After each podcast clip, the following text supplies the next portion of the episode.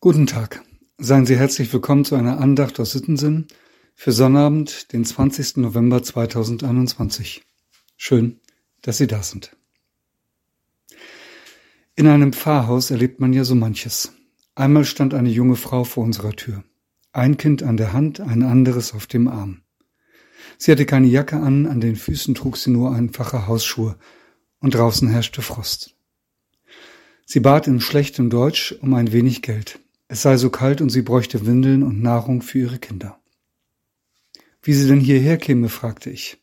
Zu Fuß. Und woher sie käme. Sie sagte einen Straßennamen, aber den konnte ich nicht zuordnen. Es klang alles etwas wirr, ich schob es auf die schlechten Sprachkenntnisse. Ich holte eine Packung Nudeln und ein wenig Geld. Die Nudeln bräuchte sie nicht, das Geld nahm sie. Ob ich noch mehr geben könnte, wollte sie wissen, sichtlich unzufrieden damit, dass ich verneinte. Dann ging sie. Ich sah ihr noch ein bisschen nach, machte mir auch Sorgen, ob ich sie so in der Kälte ziehen lassen konnte. Als ich gerade die Tür schließen wollte, fuhr ein Mercedes vor. Der Wagen hatte hinter dem Gemeindehaus geparkt, so dass ich ihn nicht sehen konnte. Die Frau mit den Kindern stieg ein, er wendete und verschwand an der nächsten Kreuzung aus meinem Blickfeld. Ich kann mich noch erinnern, wie sehr ich mich ärgerte. Ich war richtig wütend und fühlte mich betrogen. Ich habe auch überlegt, ob ich von dieser Begebenheit im Rahmen einer Andacht überhaupt berichten soll. Denn solche und ähnliche Begegnungen führen doch nur dazu, dass Menschen gar nichts mehr für Bedürftige geben. Dann heißt es schnell, die sind doch alle gleich, tun so, als hätten sie nichts, aber in Wirklichkeit geht es ihnen viel zu gut.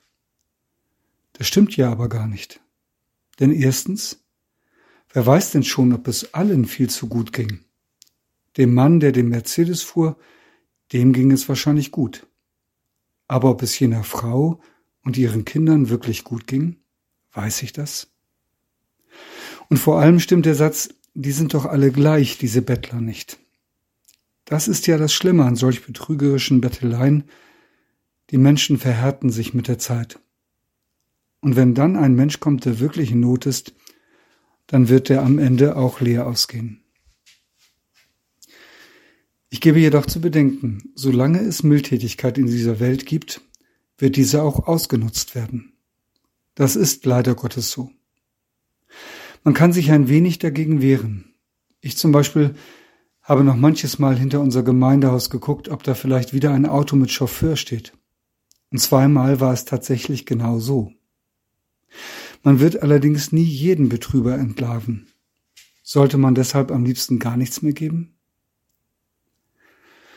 Ich glaube, solche oder ähnliche Begebenheiten hatte der Verfasser des zweiten Thessalonicher Briefes im Blick, als er den Satz schrieb, der der Lehrtext für heute ist. Da heißt es, Lasst's euch nicht verdrießen, Gutes zu tun. Lasst's euch nicht verdrießen, Gutes zu tun. 2. Thessalonicher 3, Vers 13. Eine klare Ansage. Selbst wenn es dir manchmal vergeblich scheint, selbst wenn du manchmal nur ausgenutzt wirst, hör nicht auf, Gutes zu tun. Die Losung für heute schränkt das noch ein bisschen ein, aber sie geht in die gleiche Richtung. Weigere dich nicht, dem Bedürftigen Gutes zu tun, wenn deine Hand es vermag. Sprüche 3, Vers 27. Es geht nicht nur um Geld. Es geht auch um Zeit, um Nachbarschaftshilfe, Unterstützung im Großen und Kleinen. Und es geht auch um Politik. Denn manche Not entsteht auch aus den großen Zusammenhängen des Weltgeschehens. Die Menschen an der Grenze zwischen Belarus und Polen sind wirklich in Not. Martin Jentsch hat in den 50er Jahren ein schönes Gebet geschrieben. Ich spreche seine Worte für uns. Dank sei dir, Herr Jesus Christ, dass wir dich noch haben und dass du gekommen bist, Leib und Seel zu laben. Brich uns Hungrigen dein Brot, Sündern wie den Frommen, und hilf, dass an deinen Tisch wir einst alle kommen.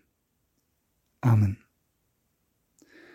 Mit einem herzlichen Gruß in jedes Haus, Ihr Pastor Andreas Hannemann.